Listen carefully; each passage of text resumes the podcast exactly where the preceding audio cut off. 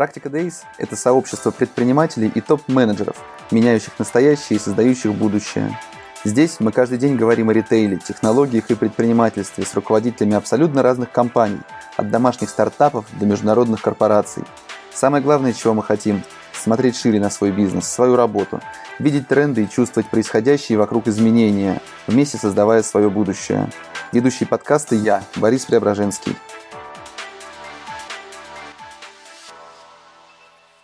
Итак, мы в эфире. Всем доброе утро. Сегодня в гостях у Практика Days а, Василий Левченко, основатель Всемаек. Привет. Привет. Всем здравствуйте. Борис, спасибо большое, что пригласил. Очень приятно и полезно.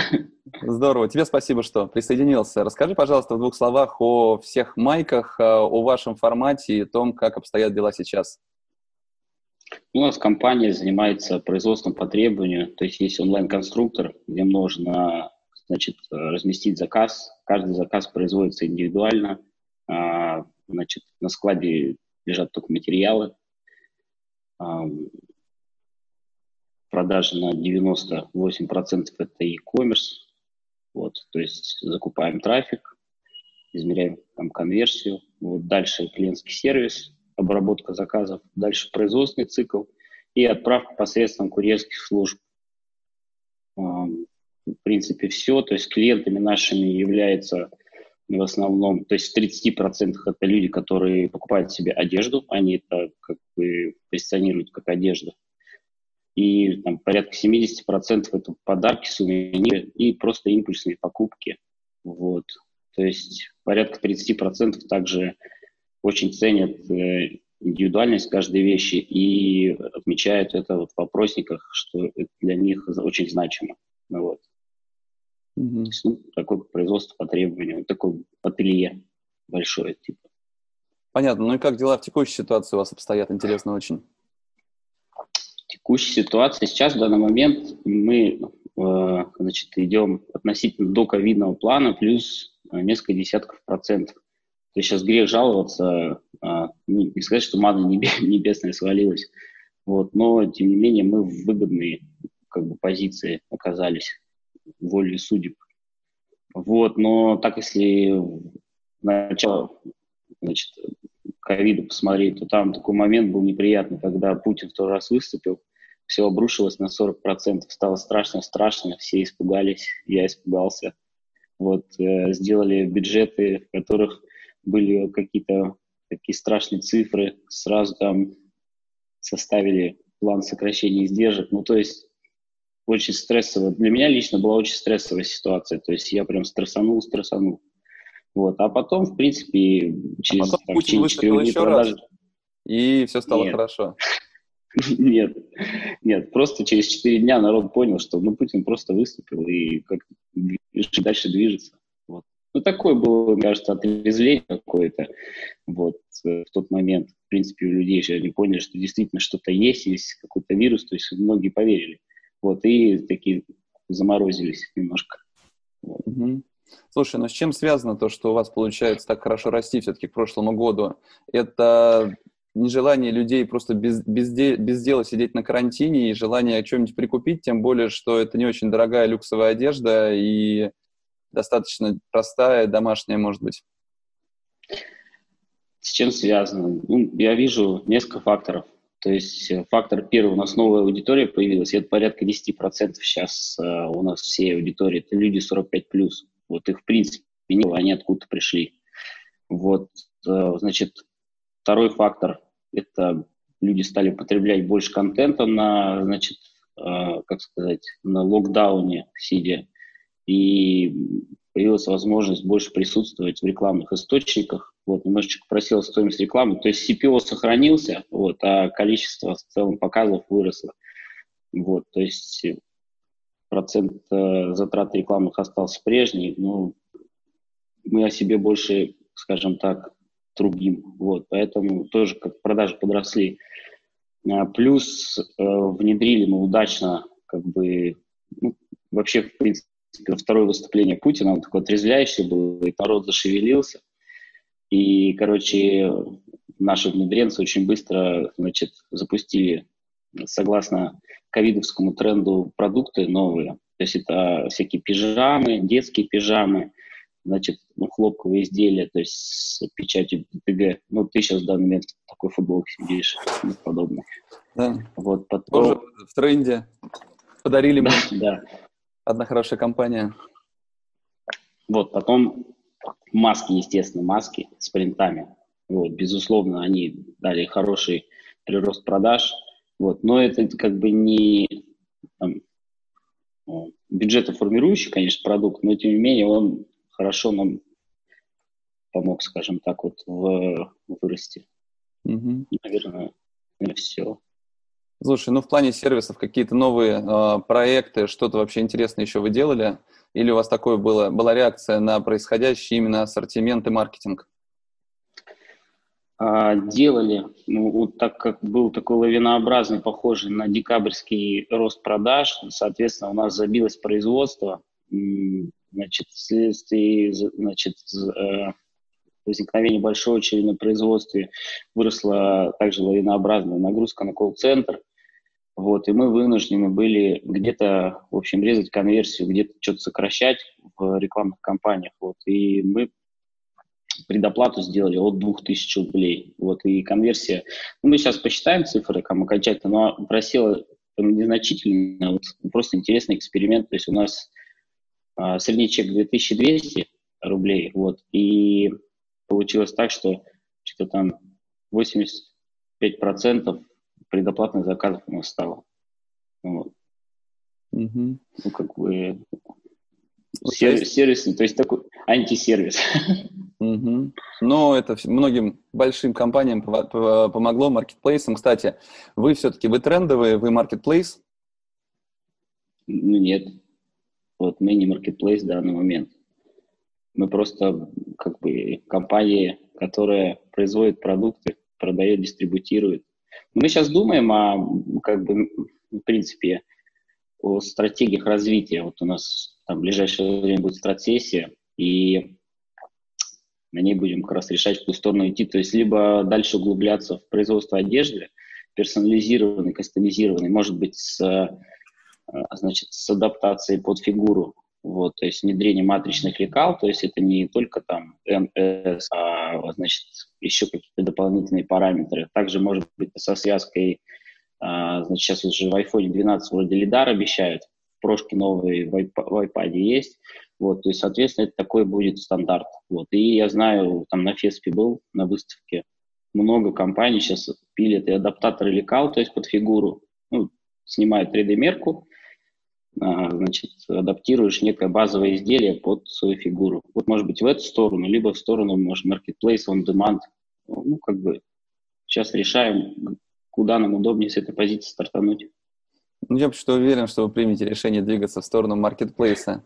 А, это все-таки такой значимый достаточно тренд. Слушай, скажи, пожалуйста, у вас же а, развивался офлайн до ковида, насколько я знаю. Что с офлайном происходит и что вы планируете в этом направлении в будущем? Офлайн. Ну, вообще офлайн это такой проект был 2015 года, там тогда ценники на аренду в торговых центрах были другие, и, в общем, сейчас вообще там нецелесообразно, выручки на квадратный метр там нет. В данный момент мы, значит, переосознаем полностью, значит, э, этот формат и, и будем его запускать в новом амплуа, вот, ну, как бы, там будет он деманда чуть-чуть, но как бы, про история про другое, то есть вся в данный момент работаем над этим. Ну, как бы в у нас нет. Угу. Слушай, ну и стандартная история, спрашивает Александр Крынский, что заказал майку TikTok для дочери и была Блавар Старс, я не знаю, что это такое, для сына, делали и доставляли больше двух недель в Москву. Это со всеми заказами или только с теми, кто внес предоплату? Ну, я подозреваю, наверное... Это вот связано как раз, э, приношу глубочайшие изменения, из, изменения, извинения всем значит, покупателям. Да, действительно, у нас упало производство в связи с тем, что очень сильно выросли продажи, мы не готовились, это готовились сокращать значит, издержки тотально, думали, что отрезать, уже там частично что-то там подрезали, вот, а в итоге был скачок ростом, мы просто не ожидали, и Соответственно, был очень большой срок производства, он доходил там до 120 часов, что для нас не свойственно. А так как 120 – это средний арифметический, как-то там посчитанный, то есть э, были заказы, которые и по неделе, по две лежали. Mm-hmm. То есть так как у нас э, производство, в принципе, оно достаточно хорошо оцифровано, там на каждом этапе, значит, э, там штрих-кодирование, то есть в систему вбивается значит, информация о позиции товара, но все равно значит, на некоторых переделах там какие-то кучи возникали, и, в общем, в связи с этим вот эти зависшие заказы, они могли отлеживаться. Вот. Ну, как бы такой Слушай, а спрашивают Стр- еще, стрессовый сценарий. Поэтому просто прав... с предоплатой нет связано. Слушай, спрашивают еще, как с авторскими правами на, все, на всю эту продукцию дела обстоят? О, у нас вообще хорошо. То есть у нас сейчас, значит, самые основные правообладатели, наши партнеры, то есть это Disney, Lucasfilm, Warner Brothers, Marvel, Brawl Stars э, и прочее, прочее, прочее. То есть мы ну, как бы непрерывно работаем с правообладателями, заключаем договора. Также у нас 80% продаж это, значит, это фансеры, которые как сказать, наша партнерская сеть, наши партнеры-дизайнеры, которые регистрируются в личном кабинете и работают за процент с продаж, вот, как самозанятые. Угу. Слушай, а если говорить о перспективе второго полугодия, может быть, о следующем годе, вы, проводя всякие страт-сессии и все-таки анализируя, ну, в том числе для неповторения той истории, когда вы стали сворачивать производство, а заказы бомбанули, а на что вы рассчитываете, какие планы строите на будущее?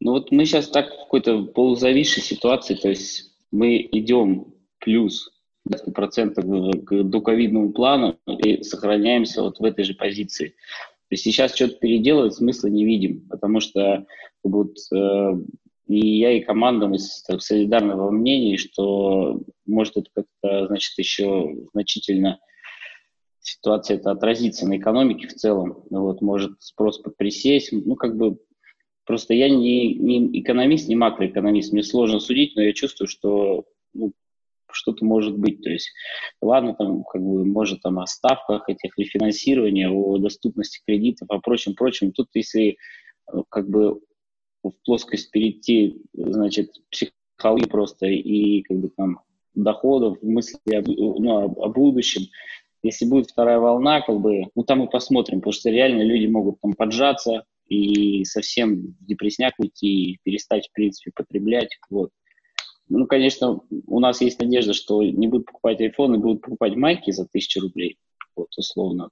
Такое может быть. Но, опять же. Понятно. Понятно Слушай, что. А, вообще вся эта история с майками, толстовками, еще кучей всяких непонятных мне названий, типа свитшотов и так далее, она достаточно активно развивается. И э, огромное количество компаний выходит на этот рынок, начинает тоже что-то делать, либо сами производить, либо перезаказывать. Как меняется вообще с твоей а, точки зрения конкуренция и насколько становится тяжело именно на этом рынке работать? И что вам, может, какое-то уникальное преимущество, может быть, как раз договоры с э, крупными правообладателями вам позволяет сохранять свои позиции? То есть какое ваше ключевое конкурентное преимущество и как ты видишь конкуренцию сейчас? Конкуренции? На самом деле, как таковой конкуренции нет. То есть это же вопрос, как тренд оседлаешь. Вот. И то есть тот же ковид – это просто тренд. Надо было понять, что это маски, и понять, какой принт туда залепить, и все. То есть э, общество-то всегда о чем-то судачит. То есть всегда есть какие-то мысли, которые могут в нашей бизнес-модели монетизироваться через принт и продукт. Вот там тачеры какие-то у нас там были, там какие-то, не знаю, эти куртки с защитными экранами, это реально, это реально все продавалось. Вот удивительно, но это так. Поэтому конкуренция у нас, мне кажется, больше идет, то есть если взять вот сегмент подарки, вот что это такое, iPhone подарок, Porsche Cayenne подарок, Майка подарок, просто в разных ценовых как бы сегментах. Вот, поэтому тут больше, наверное, конкуренция идет с другими подарками и сувенирами, нежели друг с другом у нас вот, а, в Принтомантии. Вот. И, значит, Классический ритейл одежный, конечно же.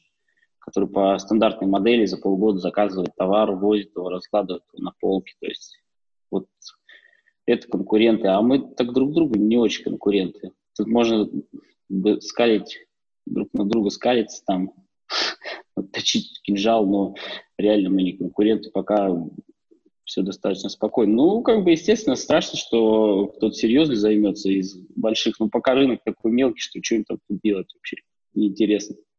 Угу.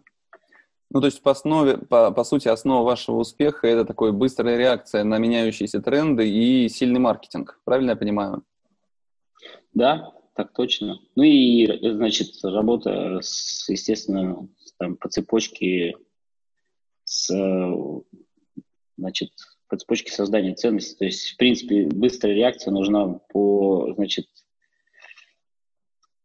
на производстве. Вот, то есть там все метрики необходимые должны быть выведены, чтобы следить, опять же, со, за состоянием заказов, чтобы соблюдать NPS. Вот, потому что там NPS падает, соответственно, конверсия там через какое-то время падает. Вот, отзывы идут негативные, как сказать. Mm-hmm. Слушай, ну тогда про маркетинг, если говорить, можешь рассказать, э, как вы его делаете? Я слышал от э, там, Тимофей Шоколенкова, что у него к сыну пришли все майки как рекламодатели на интеграцию с Ютубом. То есть я так понимаю, что вообще в социальных сетях э, с ютуберами вы достаточно много всего делаете. Можешь рассказать, как вы это строите, именно этот маркетинг, и на какую долю он вам дает? Ну, каких-то результатов просто. Ну, там же просто долю, вот чистую в продажах, он дает очень мелкую. Вот. Но это как брендовая реклама, она влияет в целом на, в принципе, всю остальную рекламу. То есть она дает узнаваемость. И у нас есть модель атрибуции, по которой мы считаем. Но это все, опять же, какие-то, значит, э, сказать, ну, методики расчета, они ну, не точные, то есть это не точная там формула. Вот. Ну, нам кажется, что YouTube влияет на, на продажи и на стоимость лида влияет очень сильно. И мы с этим работаем. Ну, работаем системно, то есть у нас э, все там, crm стоит, в общем, как бы план размещений там на месяц, на квартал, вот, сегменты и так далее. Остальная реклама вся, в принципе, у нас тоже есть. И как бы Яндекс.Директ, Google AdWords, Target там что-то даже делаем маленько. Вот. Брендовые много сейчас, э, в принципе, брендовые запросы дают большой поток заказов, то есть ну, люди возвращаются. Mm-hmm. Вот, LTV мы как таковой не мерим, но, значит, LTV не мерим. Мы знаем, сколько покупок в среднем клиент совершает.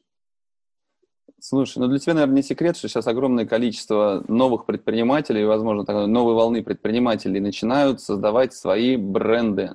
Все дружно ринулись э, придумывать коллекции, капсульные коллекции, искать места, где это можно отшить, конструкторов, дизайнеров – и это такой действительно значимый тренд. Э, наверное, может быть, Wildberries этому поспособствовал, я не знаю, но действительно многие компании ищут, где отшиться и как запустить свое какое-то производство небольшое на, на чужом, естественно, производстве в основной массе.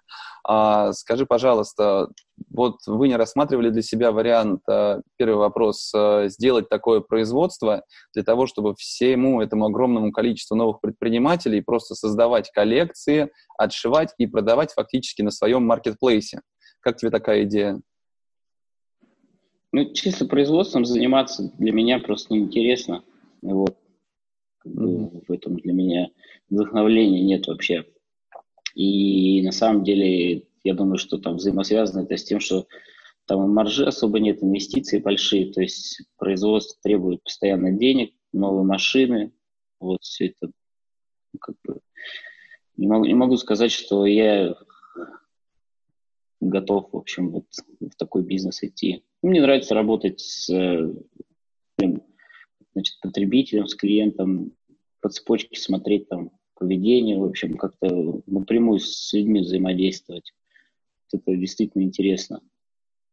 Слушай, ну а те все-таки, кто хотят создать свой бренд, пускай даже свой бренд Майк, я не знаю, с надписью там «Борис», «При Борис», и выпускать их. А, их действительно очень много, и, может быть, ты, представляя этот рынок, можешь что-то посоветовать, каким образом вот создать свой бренд, каким образом вот это производство наладить все-таки по своему опыту. Что ты можешь сказать, или это все-таки не совсем ваше и не совсем к тебе вопрос? Ну вот вообще, в принципе, у нас, эм, как мы несколько раз думали о том, чтобы... Но это не совсем... Это опять же... Это не совсем контрактное производство. То есть люди как хотят развиться обычно? Люди хотят э, разместиться по практически стоимости сырья, то есть они считают, и, значит, с небольшим там 15-20 процентным, значит, э, маржинальным приходом для производства, то есть они хотят как бы очень дешево получить продукцию. Вот. А если, значит, нам, как всех, всем майкам, предоставлять полностью платформу, значит, e-commerce, то есть, грубо говоря, шоп, и предоставлять услуги все сервисные, то есть колл-центр, и прочее, и какие-то базовые продукты для них оригинальные, то есть разрабатывать, то это на круг выходит очень дорого. И, как правило, ну, мы несколько раз пытались это делать, то есть, вот, а, значит, с, там, вот, с сыном, ну, с, с Карелиным мы пытались сделать, с, с сыном, тут сосед просто наш по офису.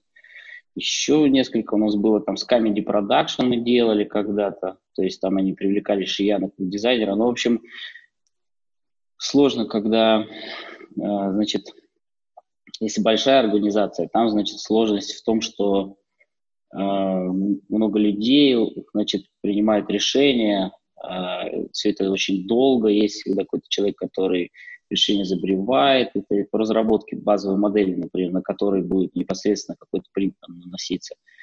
Вот. А если взять, значит, э, небольшую какую-то организацию, то есть с маленькой, значит, медийной там, массой, то тут тоже проблема, что они каждую копейку считают и абсолютно не готовы каким-то более-менее, ну, значит, э, приемлемым для нас тарифом.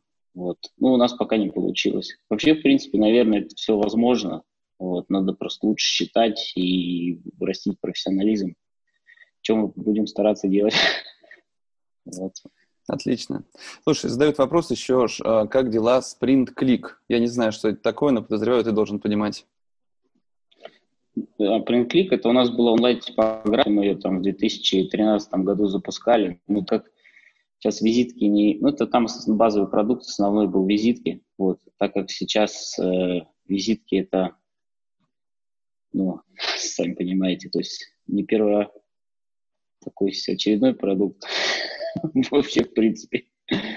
И типографии сейчас в основном переориентируются на упаковку, работу с упаковкой, то есть проект мы этот прикрыли. Вот. У нас есть полиграфия сейчас на всех майках, то есть мы там тетрадки делаем и прочее, прочее. Дальше сегмент будем развивать такой э, мерчево, скажем так, сувенирный.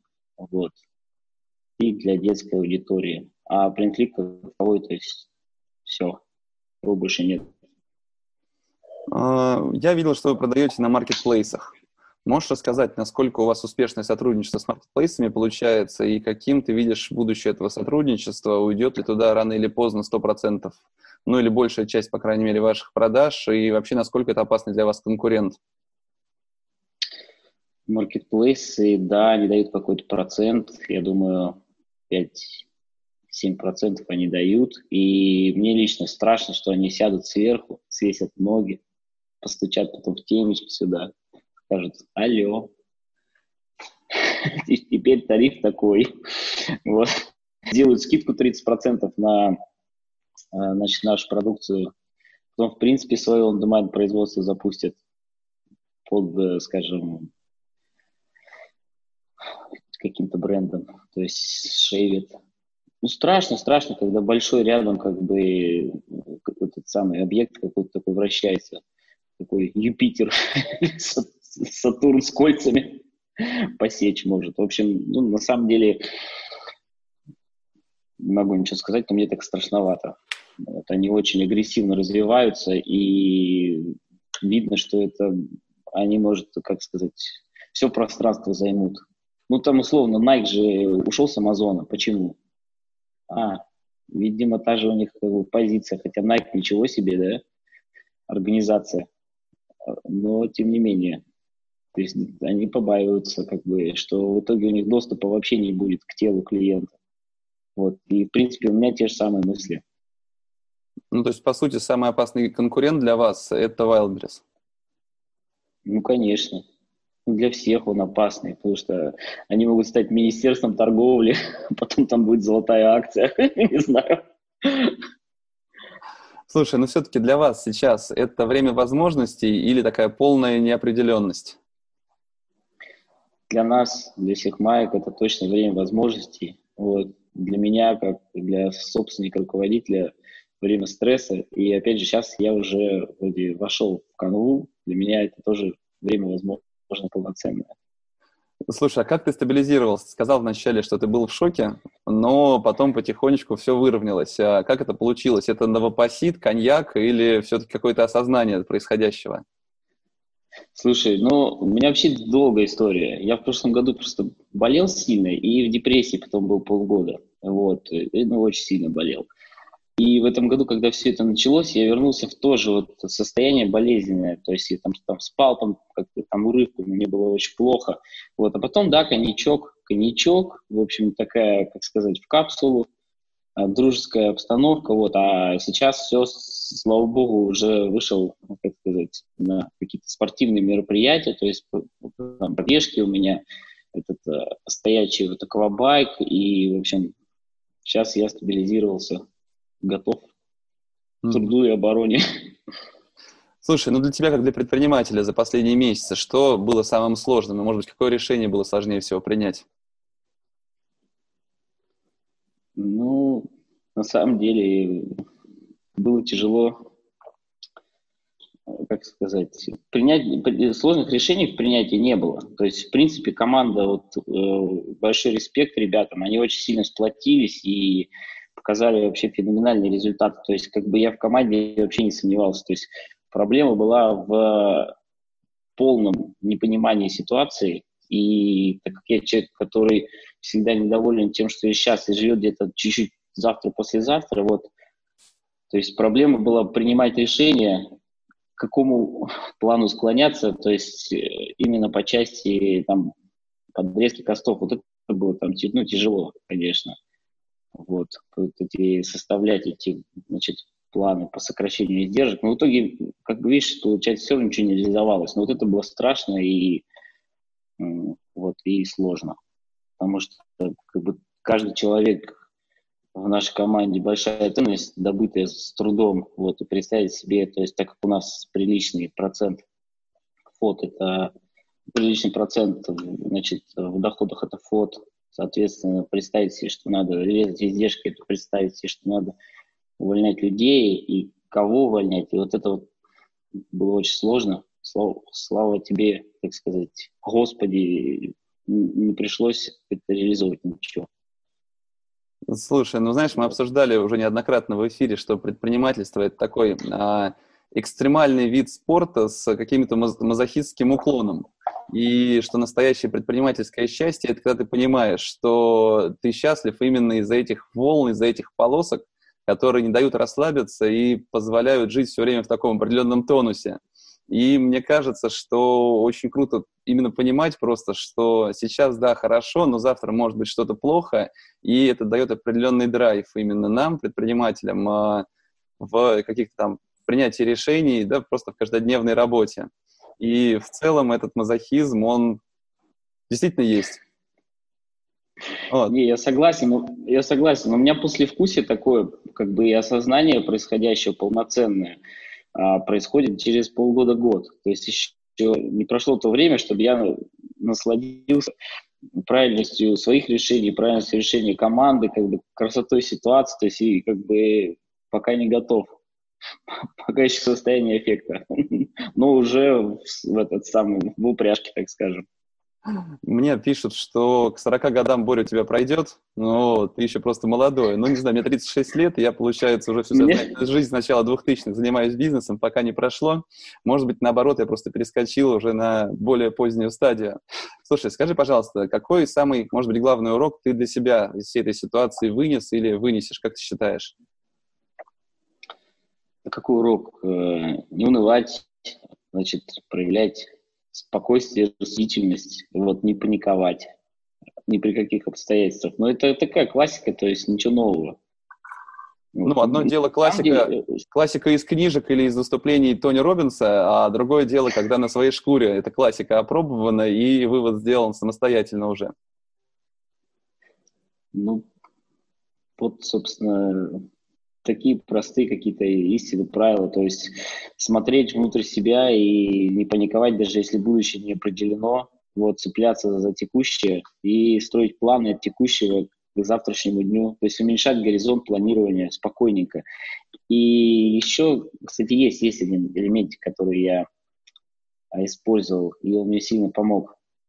То есть, когда, значит, какая-то информация была проанализирована, ну, то есть какой-то контент я там потреблял, там смотрел на эти дашборды, там, значит, института Джона Хопкинса и прочее, прочее. Потом в итоге я обрисовал какой-то, значит, э, последовательность, э, значит, в принципе ситуации, вот, и принял эту реальность, и мы договорились с командой, что это так и будет.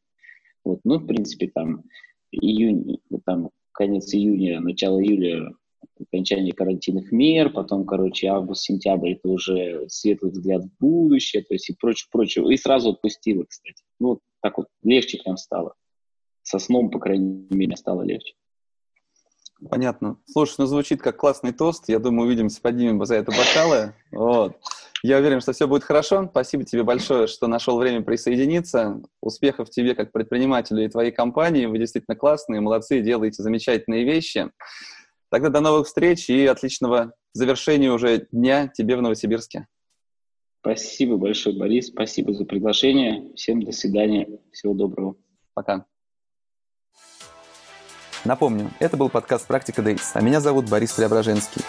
Если вам понравился выпуск, поставьте оценку и оставляйте комментарии. Пишите, какие темы вам интересны и кого позвать в гости в следующий раз. Практика Дейс выходит в прямом эфире каждый будний день у меня на Фейсбуке. Еще видеозапись эфира удобно смотреть на YouTube.